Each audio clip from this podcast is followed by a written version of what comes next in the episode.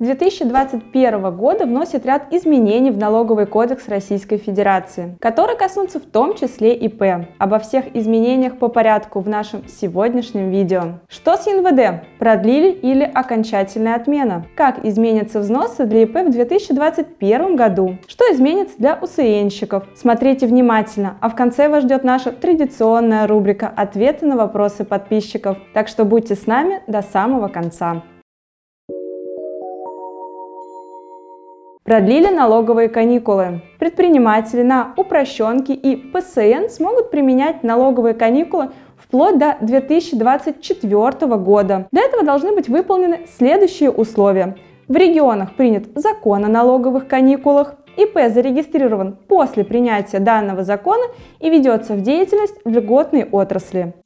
Изменения коснулись и ЕНВД. Со следующего года перестанет действовать эта система налогообложения – а следовательно необходимо выбрать новую. Вариантов перехода для предпринимателей 5. ИП может стать самозанятым, перейти на патент или выбрать упрощенную систему налогообложения с объектом доходы или доходы минус расходы, а также перейти на ОСНО. Для сельхозпроизводителей есть особый путь перехода – единый сельскохозяйственный налог. Чтобы сделать правильный выбор, придется посчитать примерные доходы и расходы. Учесть ряд нюансов, связанных со сдачей отчетности, с количеством сотрудников, которые у вас работают, и возможными ограничениями по видам деятельности. Чтобы перейти с ЕНВД на упрощенку, необходимо подать в налоговую инспекцию по месту нахождения организации уведомление по форме номер 26.1-1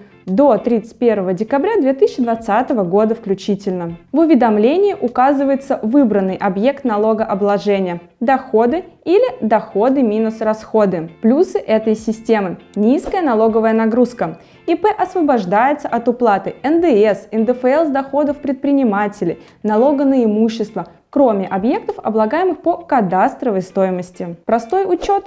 Налогоплательщики на УСН обязаны вести только книгу учета доходов и расходов. Отчетность. Декларация по УСН необходимо сдавать один раз в год. Минусы упрощенной системы. Налогоплательщики на УСН не платят НДС и выставить счет-фактуру не обязаны. Крупные компании не всегда охотно сотрудничают с поставщиками, находящихся на упрощенной системе. Ограничения по доходам до 200 миллионов рублей. Строгий список расходов. Уменьшать налоговую базу доходы минус расходы возможно только на те расходы, которые перечислены в пункте 1 статьи 346.16 Налогового кодекса Российской Федерации. Обязательная уплата минимального минимального налога по ставке 1% с доходов при УСН доходы минус расходы.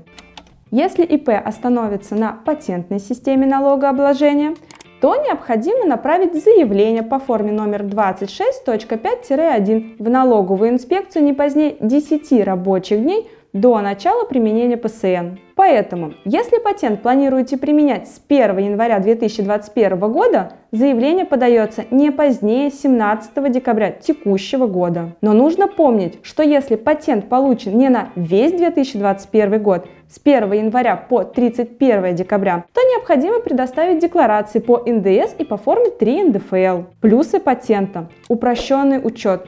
Необходима только книга учета доходов. Возможность не применять в ряде случаев онлайн-кассу можно оценить налоговую нагрузку до начала деятельности. Из минусов можно отметить, ПСН не позволяет учитывать какие-либо расходы. Ограничение по количеству работников 15 человек. Крупные компании не всегда охотно сотрудничают с поставщиками, находящимися на патентной системе. Чтобы стать плательщиком НПД, нужно зарегистрироваться в качестве самозанятого. Сделать это можно через приложение «Мой налог» на сайте ФНС России, через уполномоченный банк или с помощью учетной записи единого портала государственных и муниципальных услуг. Плюсы НПД. Налог по льготной ставке 4 или 6%. Нет отчетов и деклараций. Учет дохода ведется автоматически и в мобильном приложении. Не надо использовать ККТ.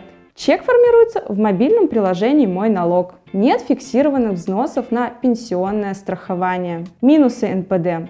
Ограничение по сумме годового дохода 2 миллиона 400 тысяч рублей. Уплата налогов производится чаще. Налоговым периодом является календарный месяц. Нельзя иметь наемных работников.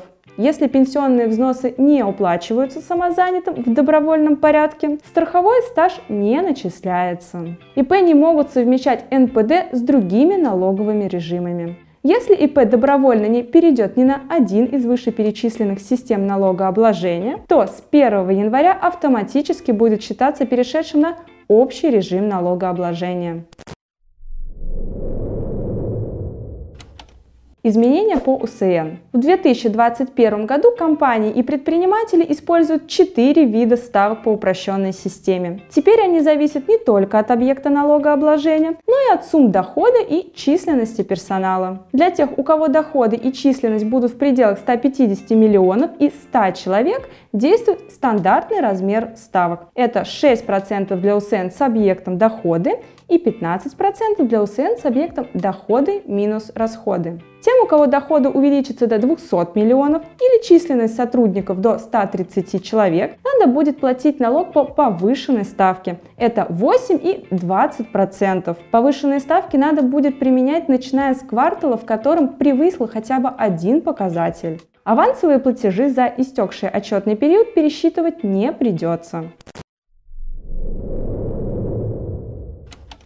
Изменения по взносам ИП за себя. Власти решили не повышать размер фиксированных взносов в 2021 году, как это было ранее. Взносы останутся на уровне текущего года и составят 40 874 рубля. На ОПС это будет 32 448 рублей. Из них на ОПС будут платить 32 448 рублей, а на ОМС 8 426 рублей.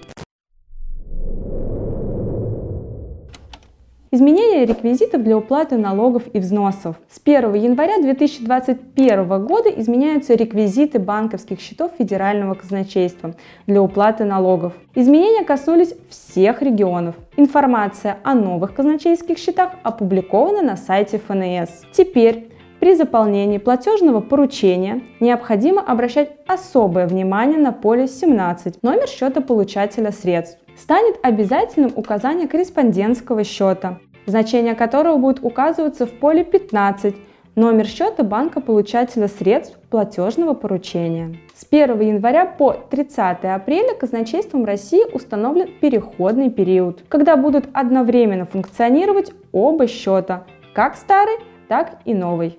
А вот с 1 мая будут действовать только вновь открытые казначейские счета.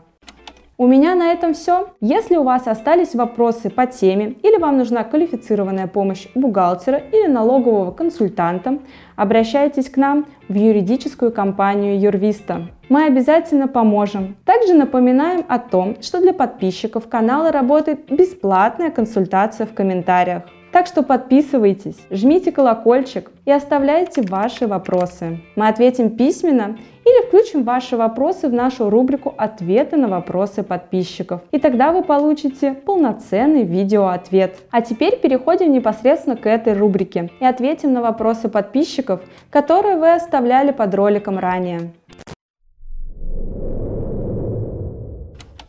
Если я завтра открою ИП, встану на учет налогообложения патент, заплачу за один месяц, и я больше ничего не должен платить, пенсионный, медстраховки и так далее. Верно? Спасибо. Нет, Андрей, за вами остается обязанность по уплате страховых взносов, независимо от того, какую систему налогообложения вы выбираете, ведете вы деятельность или нет. Но в вашем случае страховые взносы будут рассчитываться не за весь календарный год, а с даты регистрации ИП. Также нужно помнить, если вы выбираете патент не на весь год и какие-то дни находитесь на упрощенной или общей системе налогообложения, то вам необходимо сдать декларацию, даже если она была нулевой. Скажите, пожалуйста, какой вариант выбрать для ИП студии звукозаписи? Отмечу, что этот бизнес с пассивным доходом. Спасибо. Здесь нужно учесть много нюансов. Чаще всего выбирают упрощенную систему налогообложения.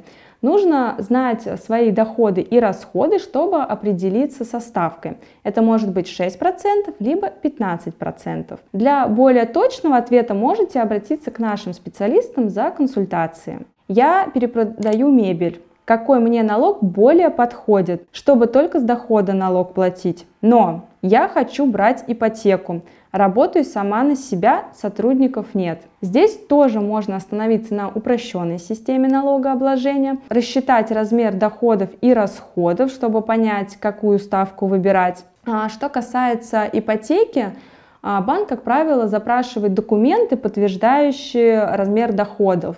Так вот, в вашем случае это будет декларация по упрощенной системе налогообложения, а, которую вы будете сдавать по итогам каждого года. Если у меня ИП, расчет по безналичному с юрлицом возможен, а как тогда быть с НДС? Да, Александр, здесь нет никаких ограничений, ИП тоже может сотрудничать с юрлицом, а вот что касается НДС, вам нужно определиться с системой налогообложения. Если вы выбираете упрощенную, то, соответственно, НДС у вас никакого не будет. Все счета вы за свои услуги, товары выставляете без НДС. А если останавливаетесь на общей системе, тогда за вами остается обязанность по уплате налога и сдачи декларации по НДС. Но здесь заранее нужно обговорить этот вопрос с компаниями, чтобы понять, будут ли они с вами сотрудничать, а если вы не будете являться плательщиком НДС, так как для них это невыгодно. Что входит в расходы по УСН? А, расходы по УСН это ограниченный список.